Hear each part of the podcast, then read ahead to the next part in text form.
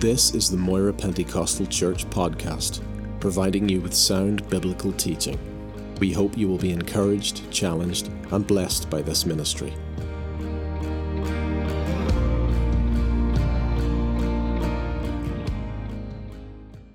Matthew's Gospel, chapter 16.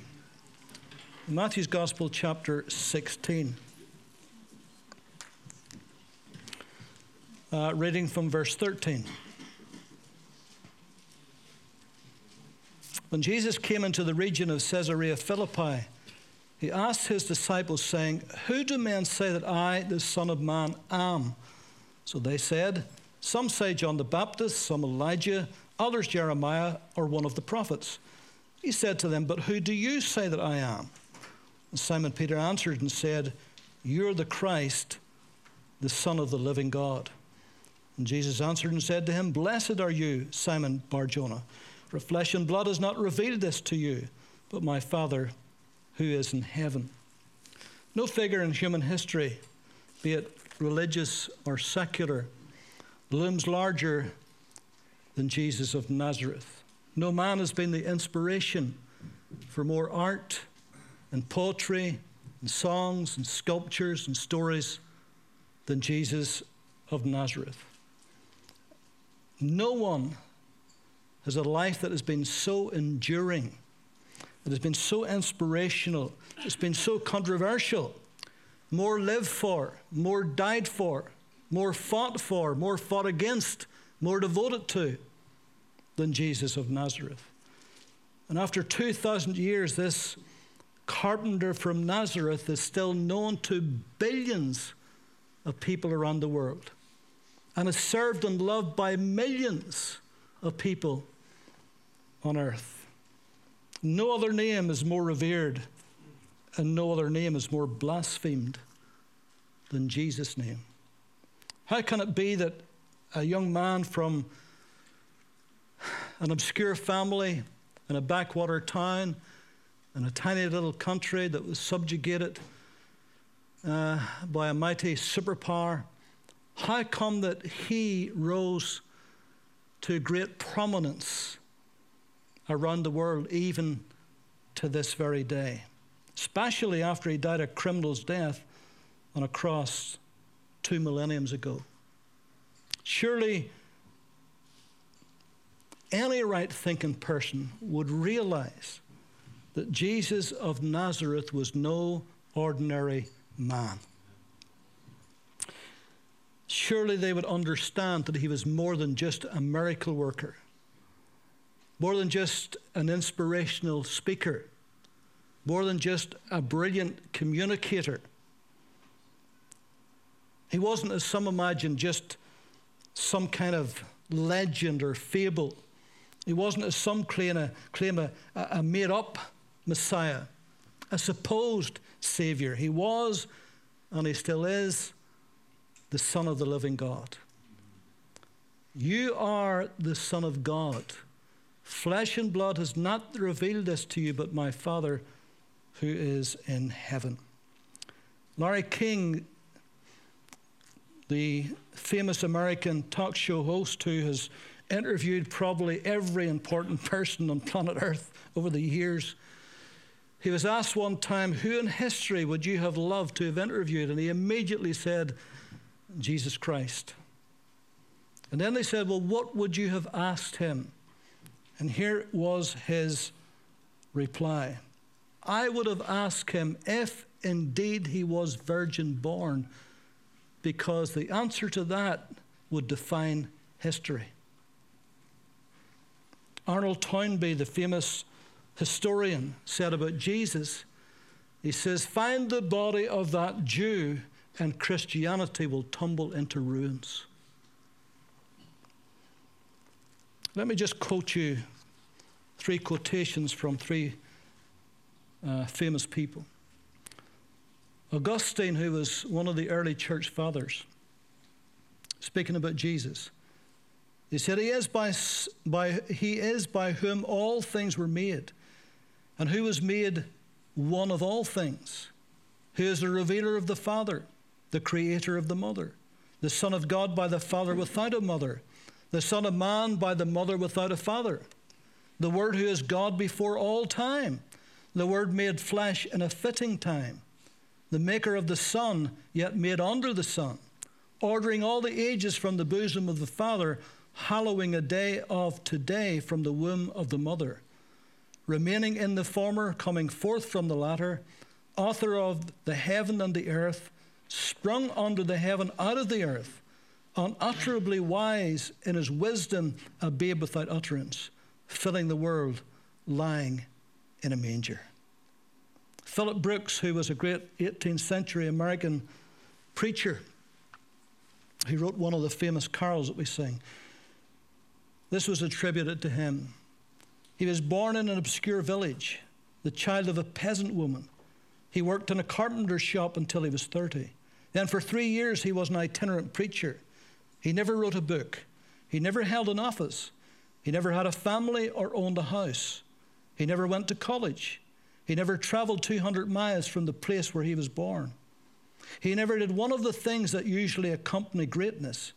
He had no credentials but himself. He was only 33 when the tide of public opinion turned against him. His friends ran away. He was nailed to a cross between two thieves. And when he was dead, they laid him in a borrowed grave through the pity of a friend. 19 centuries has come and gone. Now it's 20 centuries. Has come and gone. And today he is the central figure of the human race and the leader of the column of progress. I am far within the mark when I say that all the armies that ever marched, all the navies that ever sailed, all the parliaments that ever sat, all the kings that ever reigned put together have not affected the life of man on earth as much as has that one solitary life. J. Sidlow Baxter, the late Sidlow Baxter, great British uh, preacher and teacher, he said, fundamentally, our Lord's message was himself. He did not come merely to preach a gospel, he himself is that gospel. He did not come merely to give bread. He said, I am the bread. He did not come merely to shed light. He said, I am the light. He did not come merely to show the door. He said, I am the door. He did not come merely to name a shepherd. He said, I am the shepherd. He did not come merely to point the way. He said, I am the way, the truth, and the life. What a wonderful Savior is Christ. But who do you say that I am? And Peter answers, You are the Christ, the Son of the living God. Jesus is the second person in the divine Godhead, co equal with God the Father and God the Holy Spirit. Christians do not believe, as Muslims say we believe, in three gods. We believe in one God manifested in three persons. All co equal, all eternal.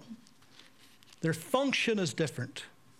As far as the function of the Godhead is concerned, it's the Father first, the Son second, and the Holy Spirit third.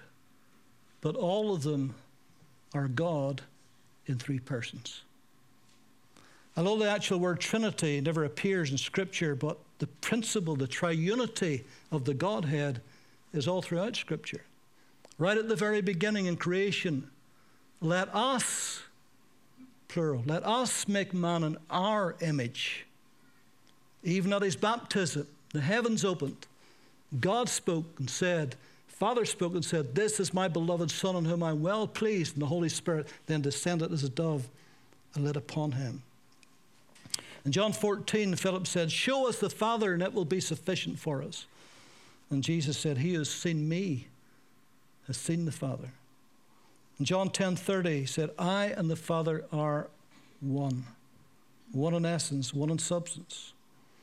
1 John 5 and 7 For there are three that bear witness in heaven the Father, and the Word, and the Holy Spirit. And these three are one. Colossians 2 and 9 In him dwells all the fullness of the Godhead bodily. When Jesus came to earth, he did not lose his deity, otherwise, he would not have been God in flesh but he voluntarily gave up his rights and privileges of deity. Did you notice that when Jesus was on earth, he, he always referred to the Father? He says, The works that I do, the Father does. The words that I speak, the Father speaks. I do nothing of myself. I only do what the Father wants. And so he never acted independently. Even in the garden, he prayed, Not my will, but thine be done. In John 5, he says, The Son of Man can do nothing of himself. And in that great few verses in Philippians 2, uh, which theologians call the kenosis of Christ, the self emptying of Christ. Let me read it to you just in the New, in the New Living Translation. Though he was God, he did not demand and cling to his rights as God. He made himself nothing. He took the humble position as a slave and appeared in human form. And in human form, he obediently, he obediently humbled himself even further by dying a criminal's death on the cross. This is the Christ that we love and know and serve. In 1 Timothy 3:16 it says Jesus was God manifest in the flesh. You see, since the creation of the world, God had manifested himself in mighty works and miraculous acts, and his creative power was on display for all to see, so that Paul says in Romans 1 so that man is without excuse. All man has got to do is to go out of an evening and look into the night sky and say, That's God's handiwork. Well, they don't do that. They don't do that. Yet it was only when Jesus came, only when Jesus came, that God was manifest in the flesh. In the beginning was the Word, and the Word was with God, and the Word was God. The same was in the beginning with God. Verse 14, and the Word became flesh and dwelt amongst us. And we beheld his glory as the only begotten of the Father, full of grace and full of truth. You are the Christ, the Son of the living God. What a powerful statement. Given to Peter from the very heart of God Himself. Not something he thought up, not something he imagined, not something that was just tripped off the tip of his tongue something that was revealed to him by the Father into his heart. All life is in the hands of Jesus. All judgment is in the hands of Jesus. In John chapter 5,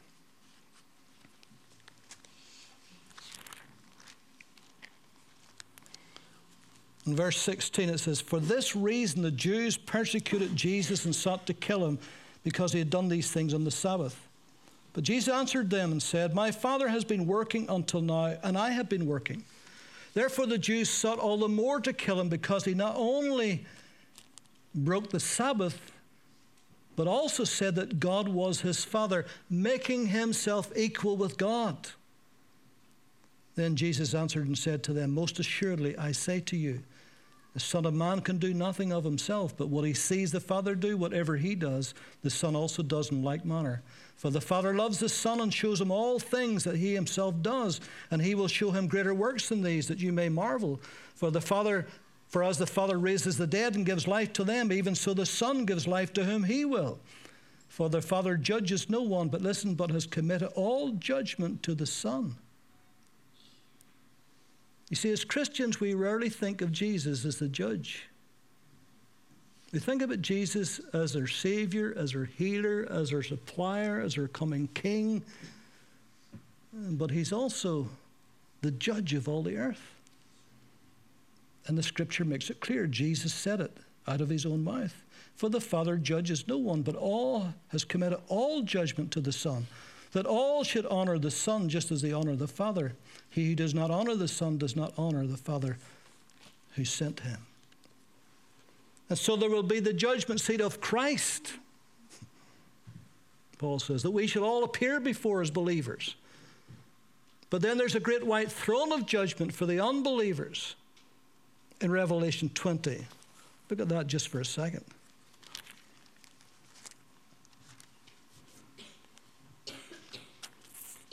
And seeing that God the Father has committed all judgment into the hands of his Son, you can imagine who's sitting in this throne.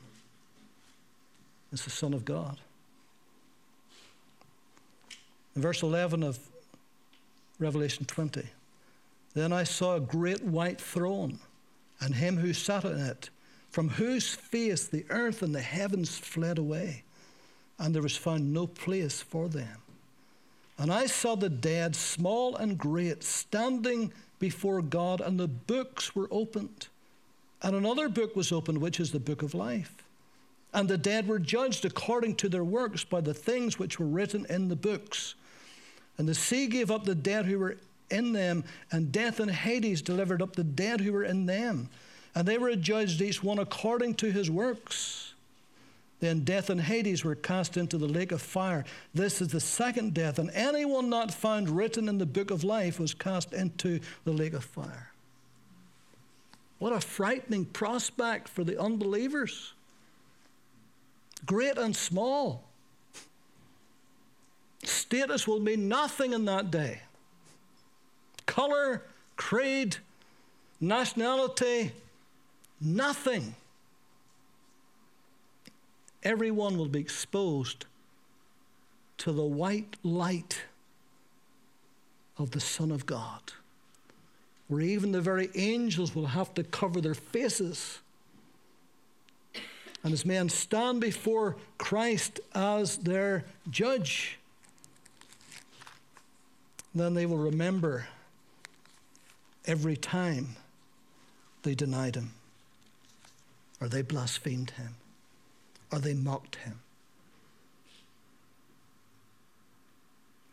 And every despot that's ever lived, and every dictator that has ever lived, and every Christ rejecter, every Christ denier will stand before the Son of God. And he will righteously judge them. And they will know who he is because they see the wounds in his hand and the wounds on his feet and the wounds on his side. And they will have no argument. There will be no excuses. And every sin and every secret sin will come to their memory. And their names will not be in that book of life. But God is a meticulous record keeper. And even though they long since maybe forgotten, and maybe the world has forgotten them, but God has not forgotten. And his son will be their judge. I think it was Wiersbe, I'm not sure, who said the difference between this judgment place and any other place that we would know. He says, This will be a judge, but no jury. This will be a persecution, but no defense. This will be a sentence, but no appeal. And so, what I want to, and we'll go further, what I want to instill into you tonight that Jesus is just more than our Savior, more than our healer, more than the one who meets our needs. That He is the judge of all of the earth, and one day will judge all of the earth. And one day we as believers will stand before his judgment seat, not like the great white throne, not to be condemned, but to see what rewards, if any, that we're going to get and receive from him. Something else about Jesus. He's the creator of all things. The creator of all things. What does it say in John chapter 1, right at the very beginning? In the beginning was the Word, the Word was with God, the Word was God, He was the beginning with God, and all things were made through Him. And without Him, nothing was made that was made. Think of that. And without Him, nothing in this universe, nothing that was made was made without Him. And in Hebrews chapter 1, verse 1 God, who at various times and in various ways spoke to us in time past to the fathers by the prophets, but has in these last days spoken to us by his Son, whom he has appointed heir of all things. Note this through whom he made the worlds, who being the brightness of his glory and the express image of his person, and upholding all things by the word of his power. What a creator is Jesus Christ. It is reckoned there's something between 100 and 200 billion stars in our little galaxy. There are countless billions of galaxies with countless billions of stars, and Jesus made every single one of them. Uh, I love Genesis 1.16 when it, when it starts to tell the creation story and the record there. And it's almost like a throwaway line. And it says, and he made the stars also. As if that's nothing. He made the stars also. He made the stars also. The billions and billions and billions of stars. Yeah, he just made them also. In Psalm 19, it talks about the heavens declare the glory of God, and the firmament shows his handiwork. Day unto day utter speech, and the night unto night reveals knowledge. There is no speech or language where their voice is not heard. Their line is gone throughout the whole earth, and their words to the end of the world. He has set a tabernacle for the sun, which is like a bridegroom coming out of his chamber, and rejoices like a strong man to run its race. Its rising is from one end of heaven, and its circuit to the other end, and there is nothing hidden from its heat. And our Jesus made that. he made that. 40 years ago, this September, the 5th, September 1977 to be exact, NASA sent up two spacecraft, Voyager 1, Voyager 2. And they would explore the, the outer planets. And they explored uh, Jupiter and Saturn. And then Voyager 2 would explore the great cold gas giants like Uranus and Neptune. And then Voyager 1 started to go out into interplanetary space.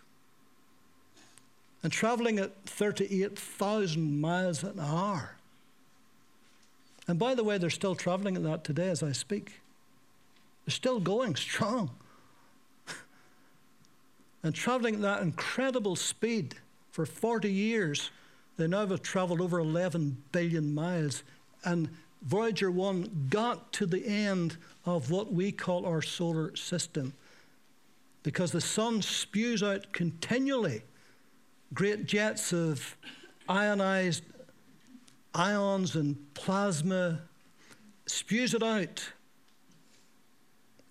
from all sides to 11 billion miles.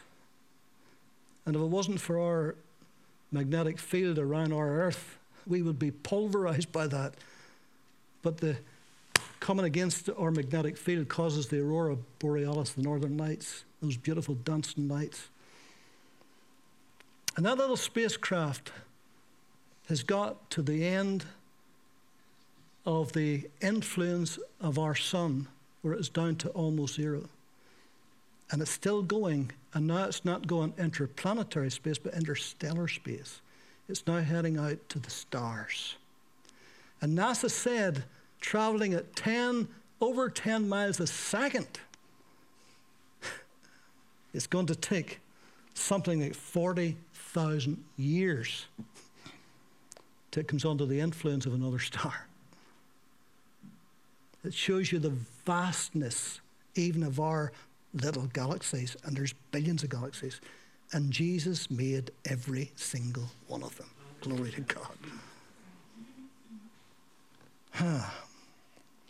Psalm 147 4, he counts the number of the stars and he calls them all by name.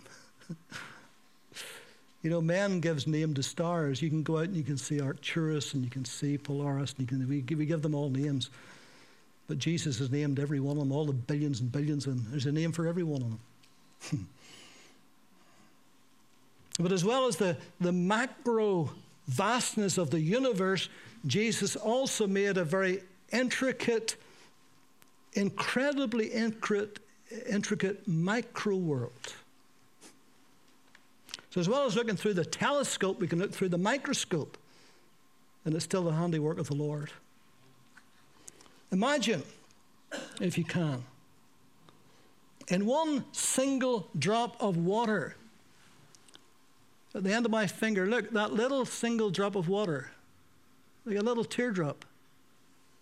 You can hardly see it if I drop it on that table.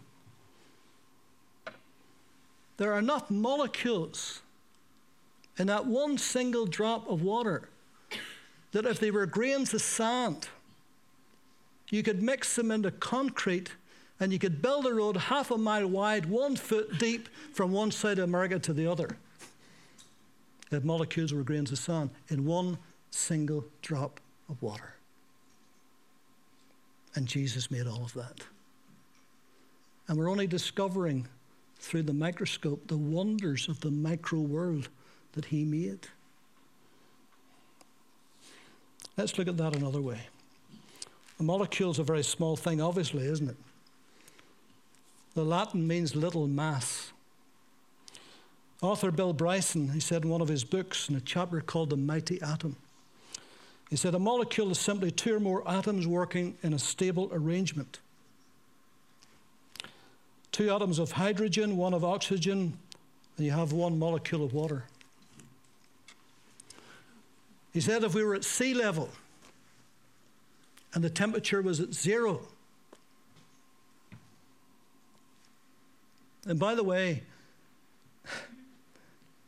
temperature at zero, sea level, relatively speaking, there'd be a lot less molecules, sorry, a lot more molecules than even if we were higher up. Do you hear the phrase, the air is thin?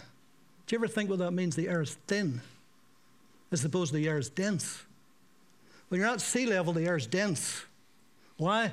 Because of all the billions and billions and billions of molecules and atoms. But the higher you go into the atmosphere, those who are climbing Everest are finding that they, they thin out. There's not as many. And so oxygen becomes very thin. In fact, if you rub your hands when you're cold, do that, you feel heat instantly. You know why that is? It's because all those atoms are rubbing together, they're causing friction. But when you're climbing Everest, they're very far apart and there's a lot less of them, so it's very hard to get heat, there's less friction.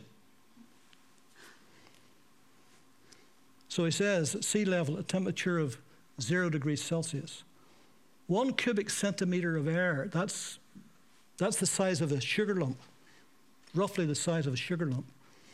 There are 45 billion, billion molecules in one cubic centimeter of air.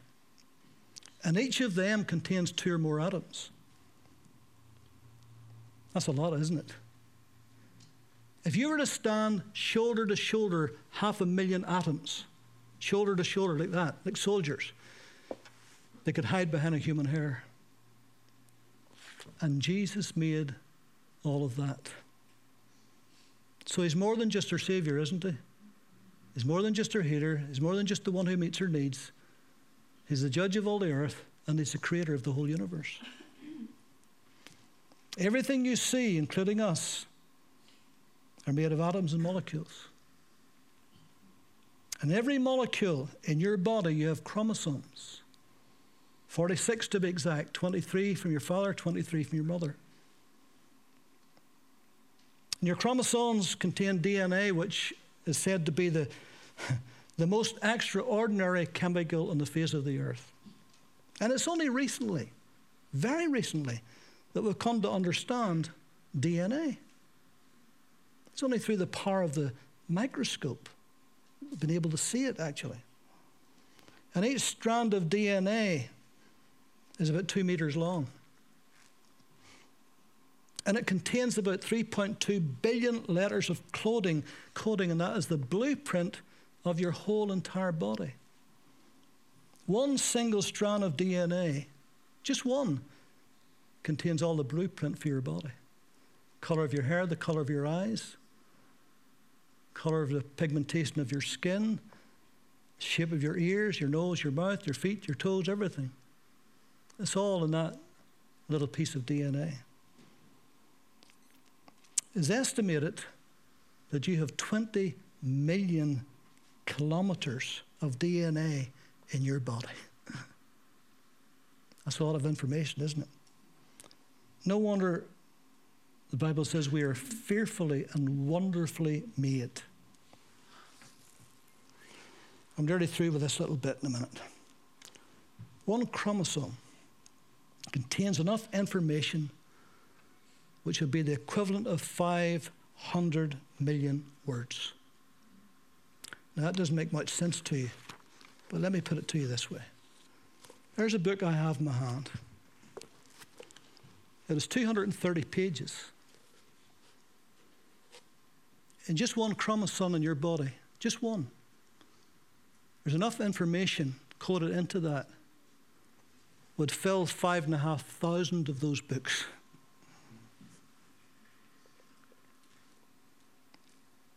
And every molecule you've got has got 46 chromosomes. That's a quarter of a million books that size of information. and Jesus made all of that. He is truly the creator of the ends of the earth and of the universe, and us too. And so, turning water into wine, walking on the sea, raising the dead. It's no big job for the creator of the universe, it's not. And we look at our need, and it seems so great and so big and maybe so impossible. But the Jesus who died for us is the same Jesus who created us and created the whole universe. And so he can. He can meet the need of every man. No wonder he's called Wonderful, Counselor, Mighty God, Everlasting Father, Prince of Peace. I don't know who wrote this, so I can't give him credit. But it's called Jesus in every book of the Bible. Let me just read it to you quickly before we close. In Genesis, he is the seed of the woman. In Exodus, he is the Passover lamb. In Leviticus, he is our high priest. In Numbers, he is the pillar of cloud by day and the pillar of fire by night. In Deuteronomy, he is the prophet like unto Moses. In Joshua, he is the captain of our salvation. In Judges, he is our judge and lawgiver. In Ruth, he is our kinsman redeemer. In 1st and 2nd Samuel, he is our trusted prophet. In Kings and Chronicles, he is our reigning king. In Ezra, he is our faithful scribe. In Nehemiah, he is the rebuilder of the broken down walls of our human life. In Esther, he is our Mordecai. In Job, he is our dayspring from on high and our everlasting redeemer. In Psalms, he is the Lord our shepherd. In Proverbs and Ecclesiastes, he is our wisdom.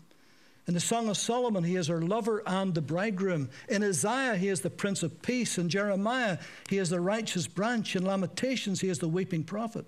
In Ezekiel, he is the wonderful four faced man. In Daniel, he is the fourth man in the burning fiery furnace. Who is the fourth man? In Hosea, he is the faithful husband, forever married to the backslider. In Joel, he is the baptizer with the Holy Ghost and fire.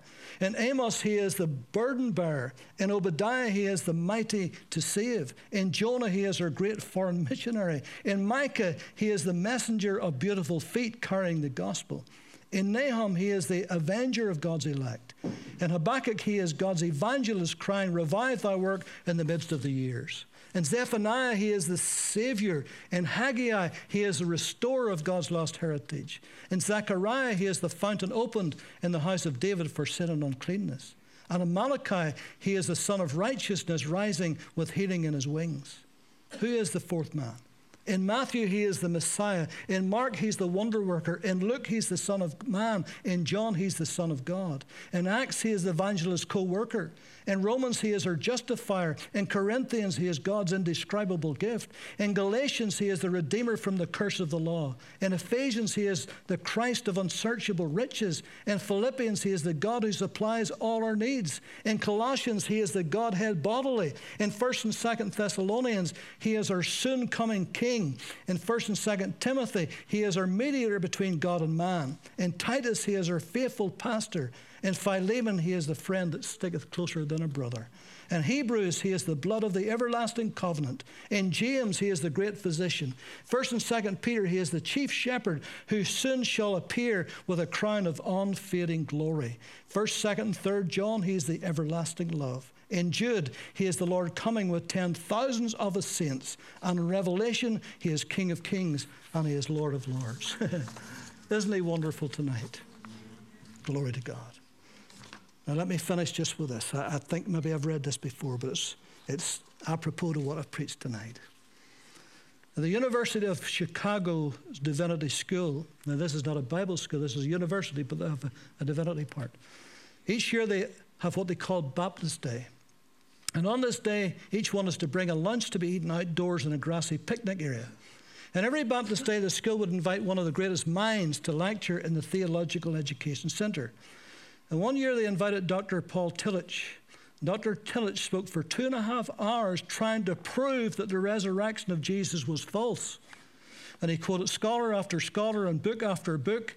He concluded that since there was no such thing as the historical resurrection, the religious tradition of the church was groundless. It was emotional mumbo jumbo because it was based on a relationship with a risen Christ who, in fact, never rose from the dead in any literal sense. He was then asked if there, he then asked if there's any questions. So after about 30 seconds, an old, dark, skin-haired preacher with a short, with a head of short, cropped, woolly white hair stood up in the back of the auditorium. Dr. Tillage, I have one question, he said. And all eyes turned upon him. He reached into his lunch bag and he pulled out an apple and he began eating it. Dr. Tillage, crunch munch. My question is simple question, crunch munch. Now I ain't never read them books you read, crunch munch. And I can't recite the scriptures in the original Greek, crunch munch. And I don't know nothing about Niebuhr and Heidegger, crunch munch. He finished his apple. All I want to know is this the apple that I just ate, was it bitter or was it sweet? Dr. Tillage paused for a moment and answered in exemplary scholarly fashion. I cannot possibly answer that question, for I haven't tasted your apple. The white haired preacher dropped the core of his apple in his crumpled bag, looked up at Dr. Tillage, and said calmly, Neither have you tasted my Jesus. the thousand plus in attendance could not contain themselves. The auditorium erupted with applause and cheers, and Dr. Tillage thanked his audience and promptly left the platform. oh, taste and see that the Lord is good. Glory to God. Isn't that wonderful? What a Savior. What a wonderful, precious Lord that we have. He is everything and more than we can ever imagine. Glory to God. Can we stand and pray? Lord, whenever we consider, as we have done tonight, your greatness and your goodness and your power and all that you do and all that you are, Lord, we simply say, You are Lord, and you're Lord of our lives. And we thank you for that. What have I to dread? What have I to fear? Leaning on the everlasting arms. So we bless you tonight that you are who you say you are. And Lord, we can see you in the Word, and we know that by experience that you are good, that you're powerful, that you're mighty. So, Lord, every need we have, every problem that we have, we lay at your feet tonight because you are more than able to take care of all of it and we'll give you the honor and we'll give you the glory. And Lord, as we leave this place tonight, as we put our head on our pillow, we thank you, Lord, that you are still on your throne. Glory to God. And you will come and judge this earth in righteousness. And we bless you for that. So we give you thanks in Jesus' name. And all God's people said, Amen. Amen. Bless the Lord.